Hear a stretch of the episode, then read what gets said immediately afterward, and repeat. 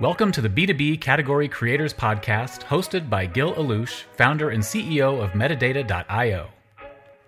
This podcast is all about sharing the real and sometimes uncomfortable secrets of category creation in the B2B software space.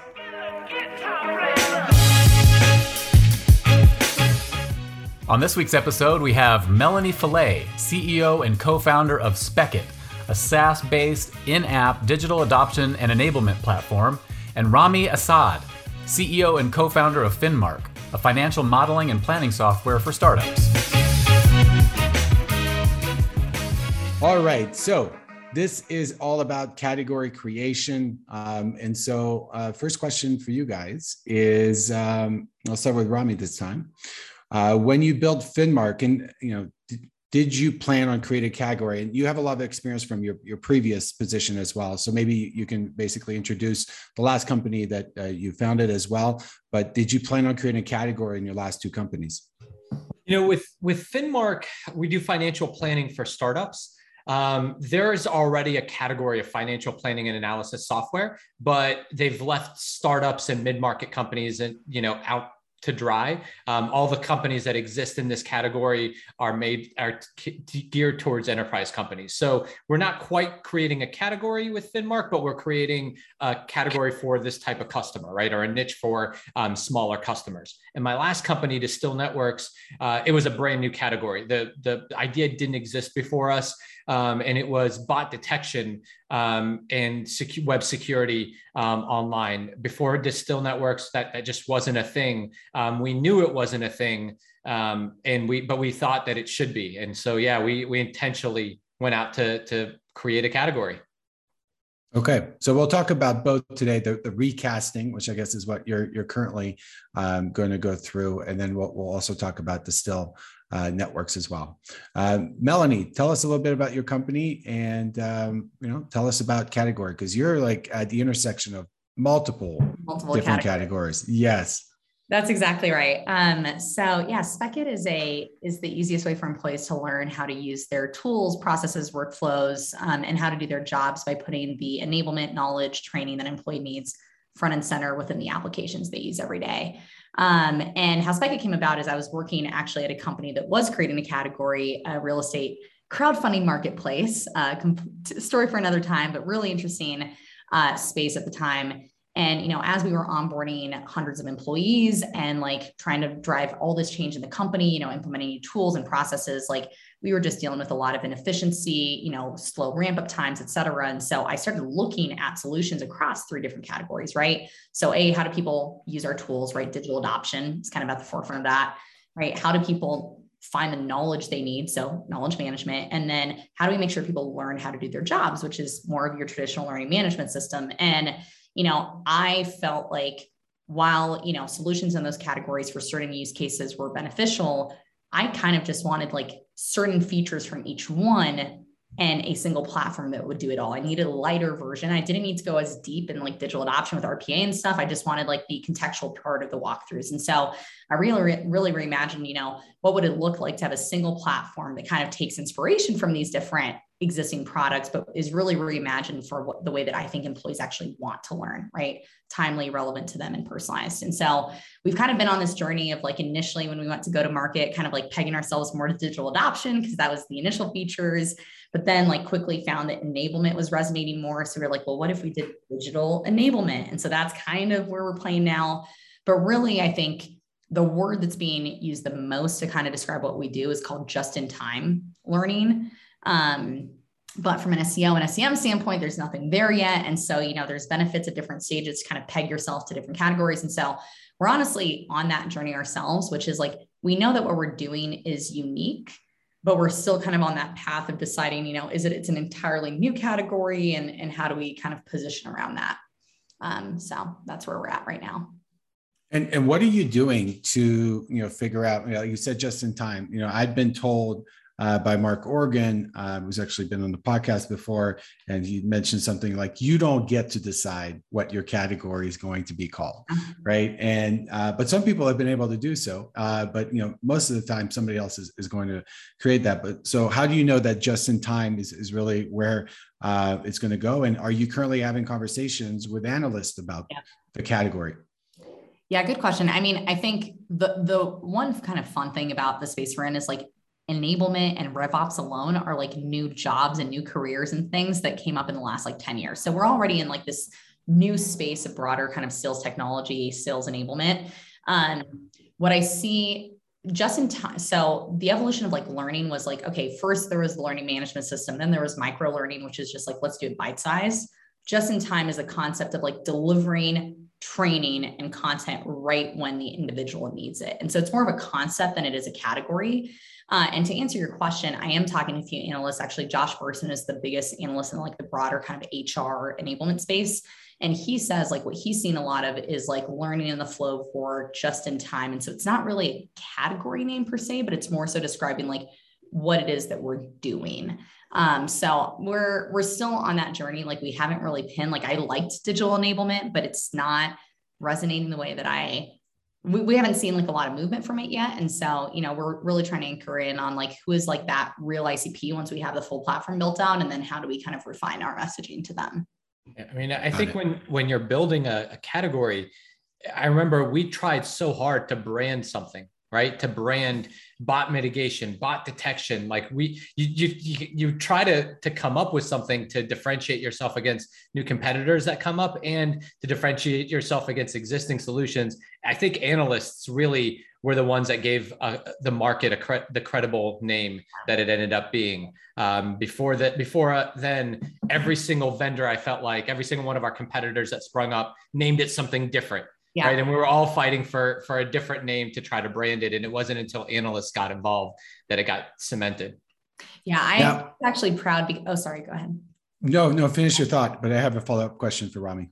Yeah, I was just going to say, like, one of the the things that I'm not proud of per se, but that I think was beneficial is like on G2 digital adoption. If we just take that category, in and of itself actually represents two different products. Like one is, hey, here's a product that you can put on your platform that is really like directed towards your users, right? And so think like Chase Bank putting some some sort of walkthrough to train their consumers on how to log into their bank account, where you're sending selling to like a product team and an engineering team to implement into the product.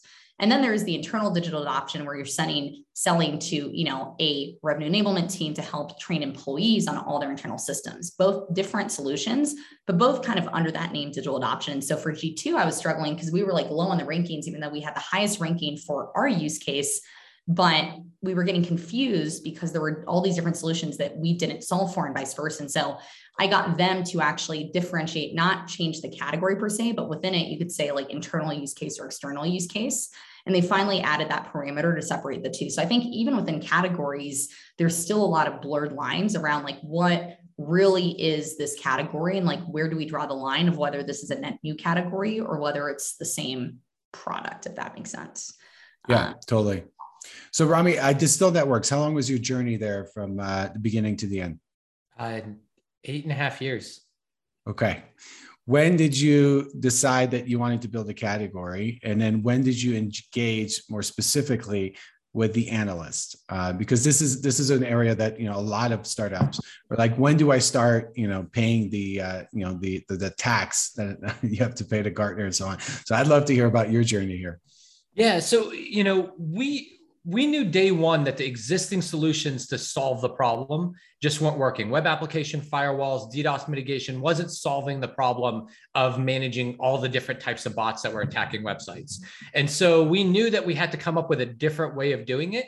And we didn't want to be labeled as a WAF or as, as one of the existing solutions. So from day one, we were trying to differentiate ourselves as a different way of approaching solving the problem for, for our customers. Um, it wasn't until about three years in until I hired a, a really senior VP of marketing that knew that, you know, had knew, played the game before right? As a as a founder this was my first like really scaled up business. My first company got aqua hired so we never really hit scale. My you know with distil networks my second one I hired a VP of marketing after raising our Series A. So that was about three years in. And he was like, You've we've played the game. I played this game before. You gotta, you gotta get the analysts involved. And that's when we did. Um, I'll, I'll say though, we didn't pay the tax. He was smart enough. He knew a rep at Gartner. He knew a rep at Forrester. And he was like, I promise you, I will pay this tax but I'll pay this tax next year. Get me some meetings, right? Because technically they're not supposed to be pay to play, right? And they're supposed to take briefings you know even if you're not a client right and so if you have an in you can push off that tax for a year or two with as long as you know the right people and you give the right briefings and you you start playing the game without actually paying it Yes, yeah. As you get bigger, and I've had some guests that you know larger you know companies that you know rounds you know B, C, D, and at that point you just you, you definitely have to. Um, question for you: Did it affect your ability when if you're not in a Gartner report? Did it affect your ability to close enterprise deals early on? It. I'll, I'll flip it. Had we gotten um, other enterprise customers I think it would have that would have been okay. But once we got in the report, it definitely helped us close more enterprise deals faster. Right. So yes, I, I guess it, in, in short, yeah, it did it did help being recognized by the analysts to close enterprise deals. Yeah. Now I was speaking to Gartner recently, and uh, they're trying to you know get us to become a customer, and they're they're telling me that if you're on the report period, you should be excited about it, irrelevant if you're like you know first or last. And I was like, well, I, I disagree with that statement. So I'm curious for somebody who's been there before, like how high did you rank in that report? And because uh, you're saying it did help you close deals, but like where were you? In the middle, the back, the front of the line? Well, we're talking about category creation, right? So the first couple of reports that they do aren't magic quadrants and aren't waves right? Um, so the first couple of reports are just market overviews. And once you convince them to give a market overview, they don't stack rank anybody right and so in that in that thing it is true just getting mentioned alongside some of the big players gives you an insane amount of credibility. So the first three four years of gartner and forrester covering the space there was no stack ranking. It wasn't until you know about year six into my journey maybe year five in my journey that forrester came out with a wave report. And we came out on top. We actually came out the number one leader, and so that didn't hurt. I don't know what it's like being second place or down in the in the lower rankings because we got we came up on top. But um, first couple of years, it was in category creation. It was re- truly just a list, and that list alone helped us. Okay. All right. We're going to cheers. I see. Rami, you're going to. Oh, yeah. Am, am, I supposed to wait till to cheers? No, you're I not. But we do some down. really cool side effects uh, where it, it, does like the the ping, uh, and you see this throughout okay. throughout the podcast. I want to make sure we cheers because uh, Gil, it's Gil's podcast. He's done a great job setting it up, and um, I don't usually uh, get people to cheers nearly as much as he does. So I want to make sure I'm doing my part. Okay, uh, Melanie, there's two things I want to talk to you about because you did talk about G2, and um, obviously, I, I, uh, I have a, a, passion about G2 and, and, the flip side of the analyst. Uh, but I would love to know, like currently, right now, given that you guys are, you know, intersection of multiple category, like what are you doing with the analysts? Yeah. Um, to be honest, not much. I haven't made it as big of a priority as I probably should have.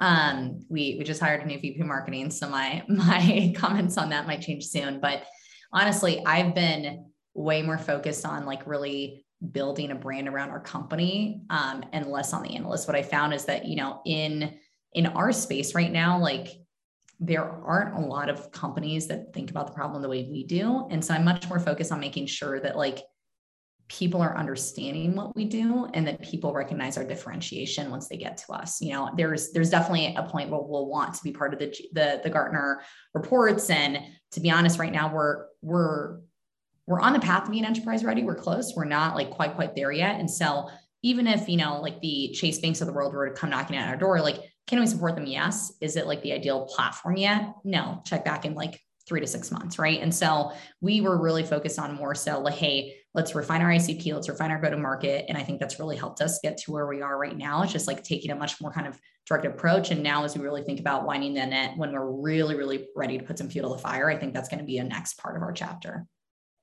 Got it. Now, review sites. Uh, you brought up G2. How does that fit in into um, you know your your your, yeah. your brand awareness play and, and your category creation?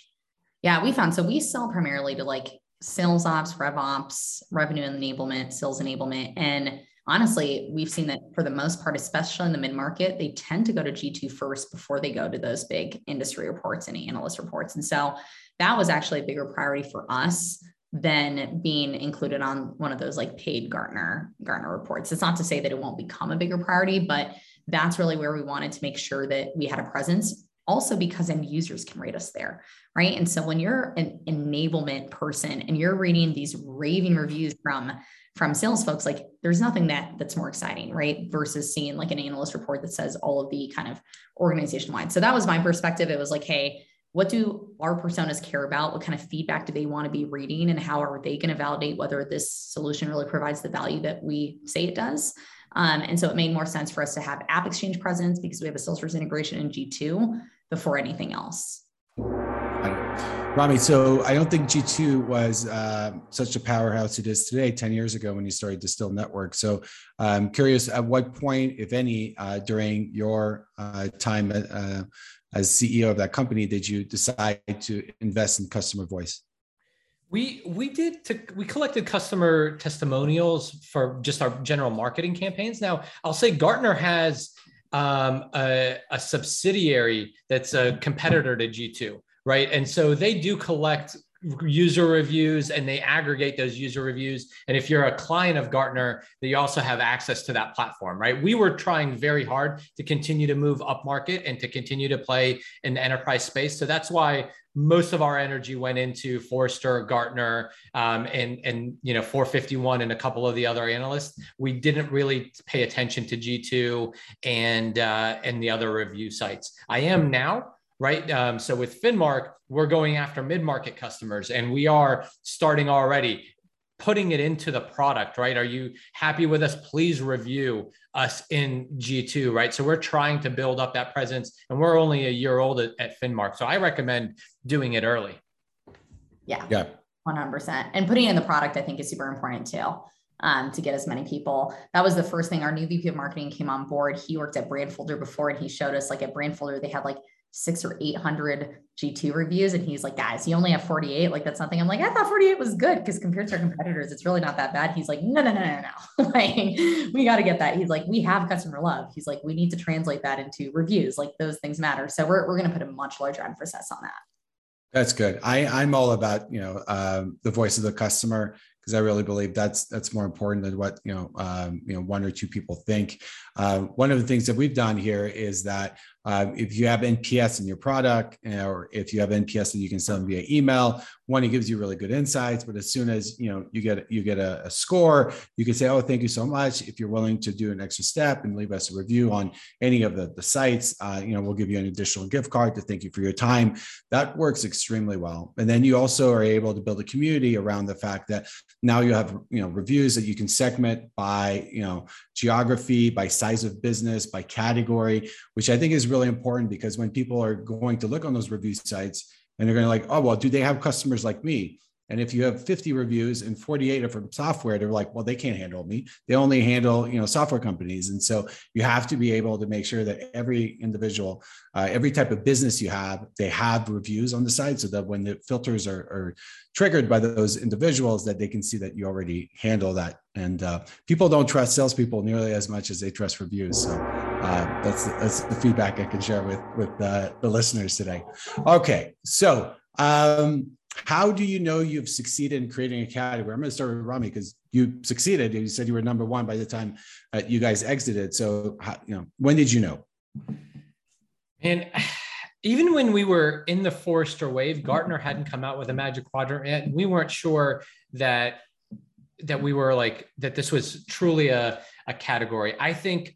I think once once we were two years into a Forrester wave, that's when we felt like, okay, this is truly a category. Year one, we were like, it, you know, they they come out with like uh the the new wave. It's not like a full Forrester wave, right? Like, and and you're not sure then, but then once once it evolved, that's when we felt like, okay, we've made it. This is an actual category now. Um, and and it wasn't until actually, funny enough, this year um, I just got a text message two days ago um, from one of my from my co-founder um, at my last company, and the Forrester Wave said that this is a billion dollar market opportunity, right? And so even even two years after I sold the company, um, it was it was not until then that I felt like okay, this was a big category. Right before when we sold it, we we sold it and thought, hey, this was a small category, right? And and now it's now it's like okay, this is a bigger category. We shouldn't have sold it.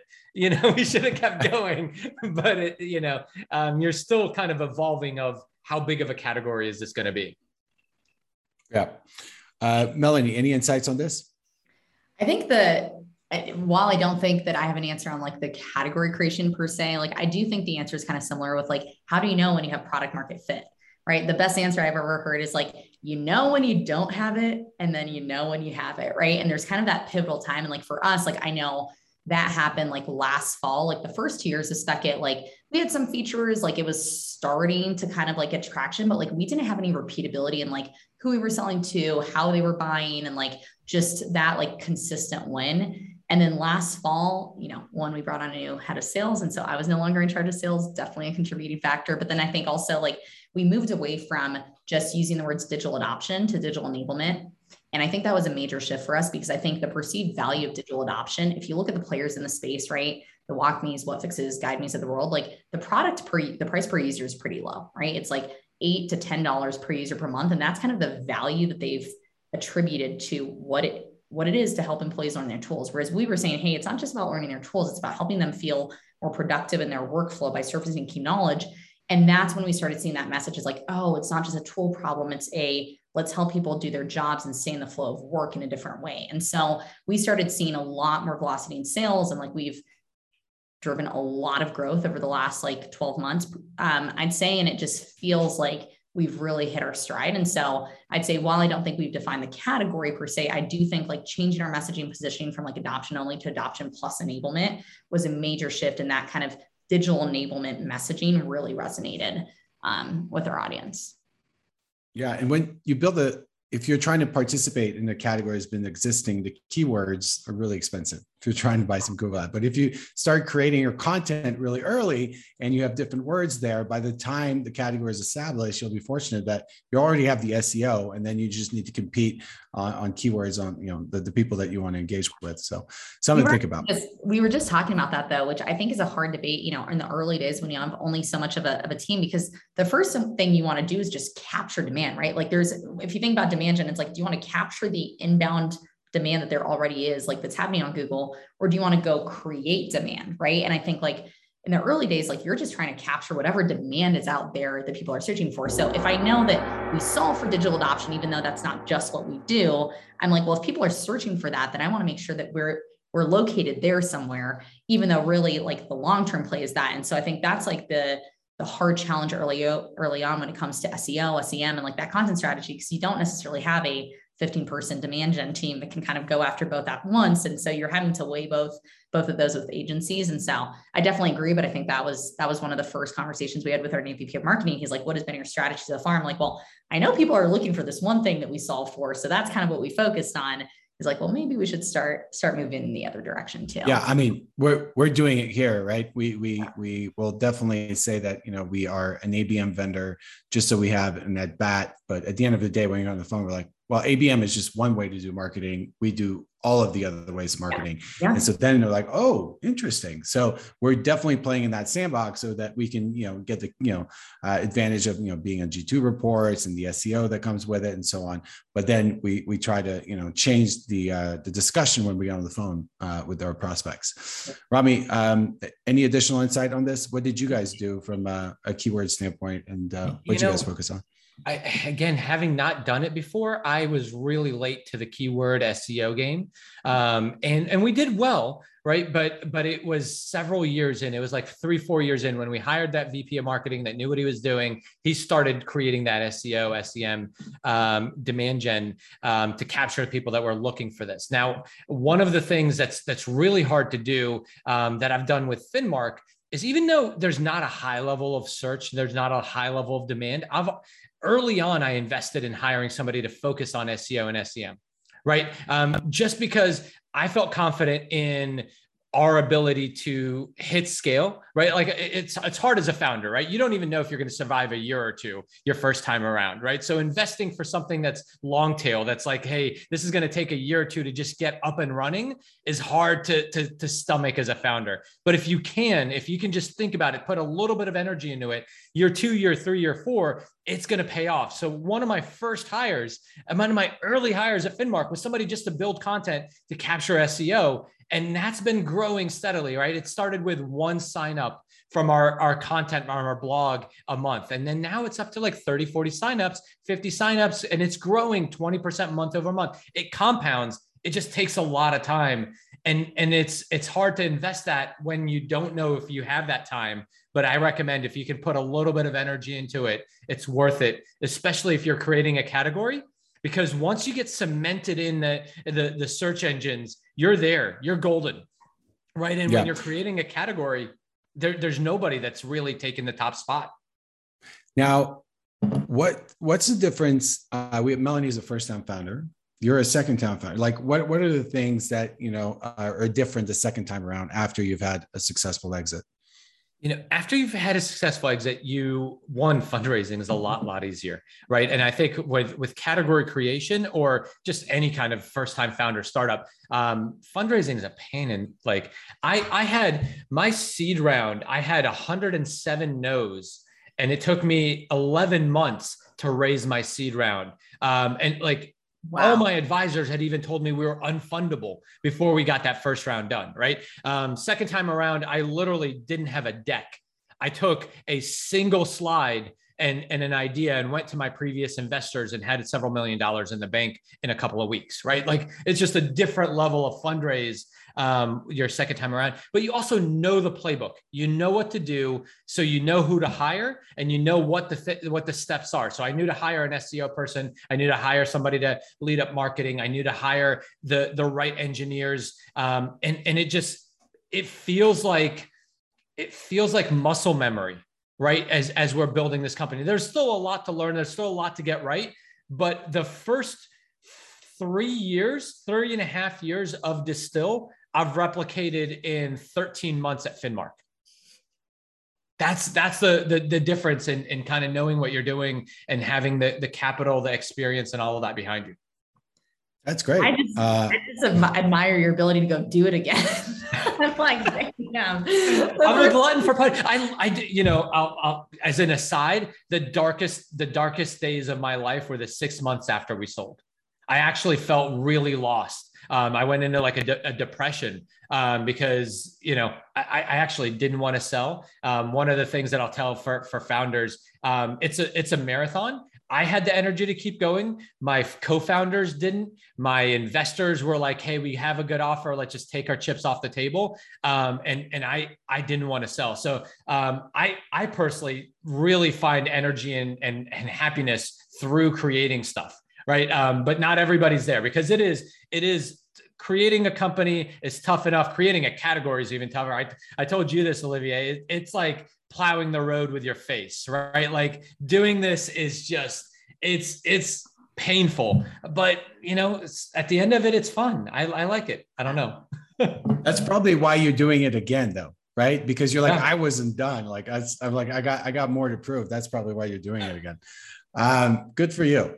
Okay, uh, we're gonna do cheers, and then we're gonna go into some uh, questions a little bit different. Cheers. Okay. I love this question. What is a hashtag fail moment in your career as an entrepreneur? and you guys can think about it because I want something good. I don't want the person that comes to mind unless it's a really good story. Because um, we've all had them, right? Um, actually, failures happen on pretty much daily basis, especially at the beginning. So I'm just curious, like, what is one that you know people could learn from and maybe even get inspired by? Um, I think for me was just making a was taking a big bet and re- making a really wrong decision when it came to hiring our first head of marketing. Um, and that was really tough because um, it was so just for context as to like what was happening at the time. Um, my co-founder just separated from her husband and partner of like 16 years. So that was like kind of the state that she was in. So I was like responsible for business. We were still like only 25 people trying to figure things out. I was going into fundraising and I desperately needed head of marketing. And instead of doing the full search, and we had hired a killer head of sales, he's absolutely amazing. I had one of our customers, head of marketing, that had used the product and like loved it, but came from more of an agency background. Um, basically, you know, raise his hand for for the role and phenomenal leader and great marketer um, and someone that I really, really admire. But I really underestimated how much lack of how hard it would be to transition from like a traditional agency model to like knowing how to roll out a B2B SaaS marketing playbook and knowing how to take like, well, I've got product marketing, demand gen, I've got all these different facets and how to tie them all together and how to make sure that there's synch- synchronicity across these different teams to really drive a strategy forward. And long story short, you know, luckily, you know, it became very clear that it wasn't going to work out long term, not because that there wasn't any willingness. And I think that was the hardest part for me. It's the first time I, you know, I'm a first time founder. I luckily so far we're almost 90 have we haven't made a lot of hiring mistakes. We've been really lucky. And I hate calling it a mistake. I think it's a mistake on my part more than anything of underestimating our needs and not getting clear on that. But it was it was really hard for us and it ultimately set us set us back a little bit because now we had sales going full steam, we had product going full steam, and then like we just didn't have the inbound that we needed. Um, and so, you know, the lesson there for me was like just getting super, super clear and like realizing that at this stage with the massive opportunity in front of us, like we just can't afford this to be a first time training ground for everyone, for, for anyone, especially not one of our core leaders. Um, and so I'd say that is probably like the biggest fail that I've had was just like thinking that somehow we could be different and you know against the advice of our investors against the advice of everything that i'd read that like we could somehow make this work even though most people haven't been able to. So you know still have a great relationship. The the, the individual is in a phenomenal role. You know we're, we're in a good place. It was just it's hard having to separate from an individual you know from a working relationship where there's a lot of mutual respect. There's no lack of trying lack of lack of doing, but it just wasn't working out. And like just the negative ripples of that sense in the organization. I'll cheers to that. I had to fire my one of my co-founders oh, first cheers. year in, and that separation's tough. Yep.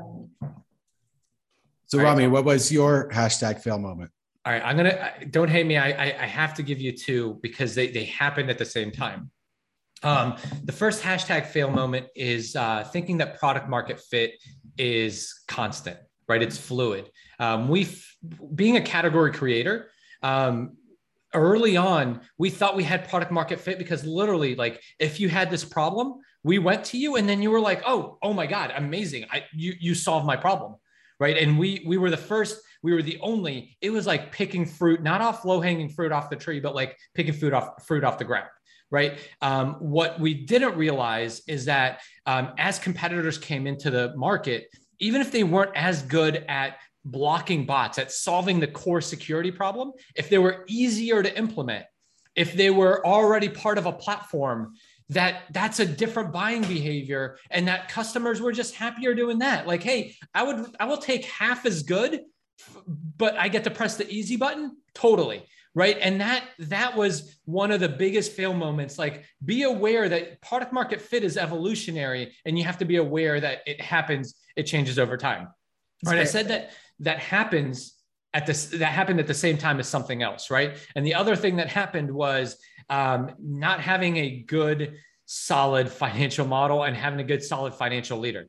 Um, the same time that that happened we had just taken a growth round of equity um, we had just doubled, more than doubled the size of our sales team, more than doubled our ex- spend in, in marketing. But my my head of my head of finance made a mistake in our financial model, where he accidentally was double counting cash. So all of a sudden, our sales efficiency went to crap, and we were tripling down on our spend because we had just gotten this um, this spend, and and our runway was a fraction of what we what the reality what we thought it was. And when we discovered that mistake four and a half five months into um, into building that budget and that model we realized we were going to run out of money a lot faster than we thought we were. And i had to lay off a third of the company, all the salespeople that I had just hired that hadn't even ramped up. I had to let go. I had to let go of the marketing team. We had just tripled the size, quadrupled the size of our office, but signed a new lease. That was wasted money. And so all of that compounded, you put together, you know, competition, making it harder to sell, overspending and not realizing it. And it was just, it took us a couple of years to find our footing again after that big mistake. And that's actually the genesis of Finmark. That's a reason that I went back and built this company is because the financial model had a mistake in it that shouldn't have been there, right? And and I want to make it better so that fi- founders don't uh, don't run out of money again or don't realize that there there's mistakes in their finances again. That is a yeah, we're very compelling. yeah, we're gonna go very compelling pitch. Uh, like, ah. No wonder raising money is easy for you after that story. All right, you've become really good at uh, explaining the story, by the way. So, uh, congrats on that. Okay, um, given time, we're going to go one more, um, and then we are going to depart for the day. So, if you could go back in time and give yourself one piece of advice, what would it be?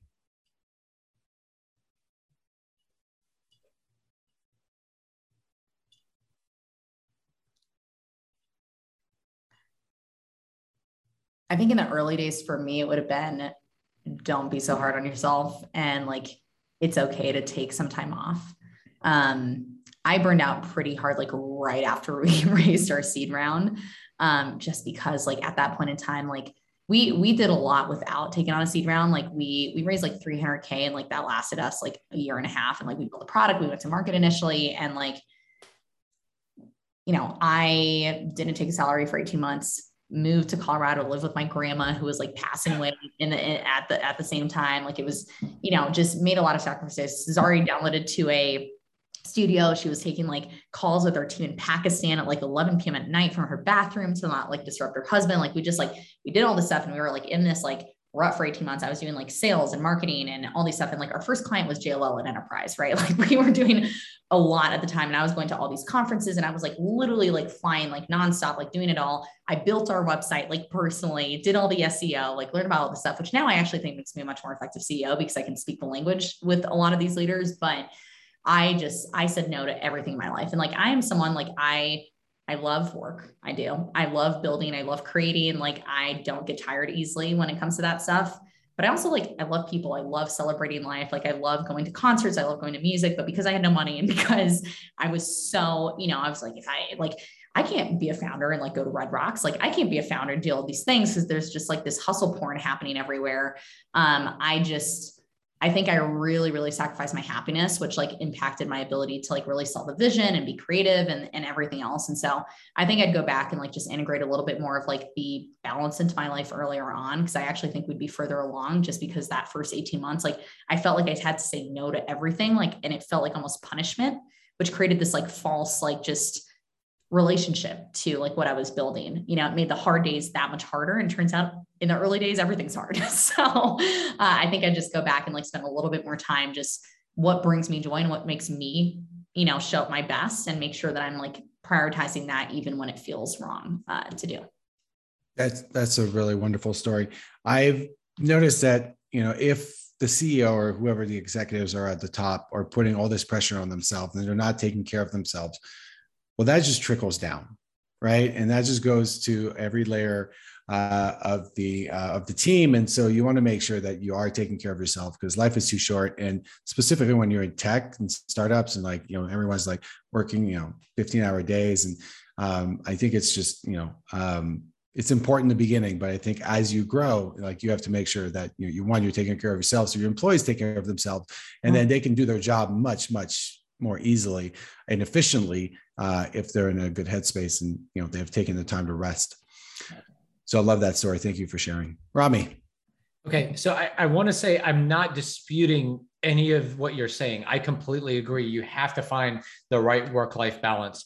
My my advice to my younger self is actually before I even started the, my, my last company. Um, in my 20s, I optimized for um, making money, but also just having fun right? And and that was the time that i wish i had gone back and gained experience right? Um, and and so sacrifice the the six figure paycheck to go work at a startup or go get you know that that ground level experience. And just I, like i I got to a place where I was so happy because I was doing my job in 20 hours a week and working remote and having a blast and making six figures in my 20s.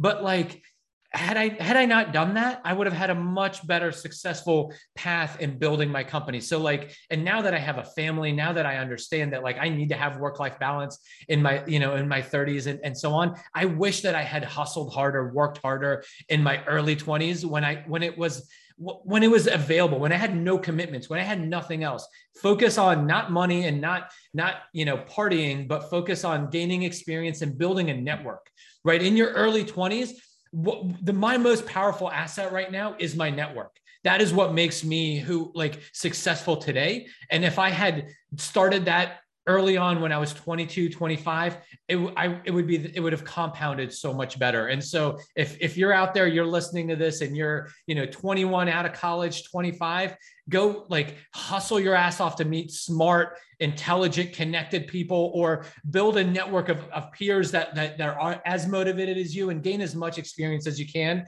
Cause it's going to get harder harder to do later. So to take this time, don't surround yourself with people that want to party. Surround yourself with with people that that can that you know want to learn, want to grow, and and that's gonna that's gonna compound later on in life. Well, I can definitely relate to that one. I I was I call myself a late bloomer. Uh, I enjoyed my twenties. I I had a great time, and by the time I got married, which was also my late twenties, and had kids, I was just like, well, at least I got that fun part out of the way. Now I can really focus on what is important to me, which you know is my family and and my career. So, all right, guys, it was a pleasure to have you guys. Um, if you guys have any parting words, or if you want you uh, to um, talk about any of the things that your companies might be releasing over the next few months, please do so now, and then uh, we'll call it a day. Melanie. Love it. Well, just echo what, what you just said. Your 20s are for earning, 30, uh, 20s are for learning, 30s are for earning is one of the better quotes that I've heard that I've really taken to heart. I also uh, definitely uh, focused most of my 20s on making sure that I was learning as much as I could from everyone and it's and it's paying off. So and I'm still in my 20s. So here we are. um, but uh no, I appreciate you guys having us. You know, check us out. We're we're growing a bunch, hiring across all sorts of roles. We're hiring for a head of demand gen. So if you're listening to this podcast, please uh please reach out to us. Uh, but up to a lot of exciting stuff. So follow me on LinkedIn if you want to learn more. Thank you. Awesome. Well, you know I'll, I'll, say the same. Um, don't don't make the mistakes i made. Um, make sure your finances are in order whether and, and whether you use a product like finmark or you do it you know you, you have good quality people doing it in spreadsheets. It's a lot harder in spreadsheets but make sure that you keep a, a close eye on your finances. The number one reason that entrepreneurs fail or startups fail is that they run out of money right? And so don't don't be that that that gal that guy that runs out of money because they weren't paying attention either check out Finmark. Hopefully, we can make it easy, or um, you know, hire somebody to help you make sure that you have a really solid uh, handle on your finances. All right, thanks, guys. It was a pleasure having you. Thanks. thanks so much. Thanks again for joining us. I hope that you enjoyed today's discussion and will tune in again. Find all of the B2B Category Creators episodes at metadata.io. And if you have any feedback, topics, or would like to be a guest on the show, please reach out.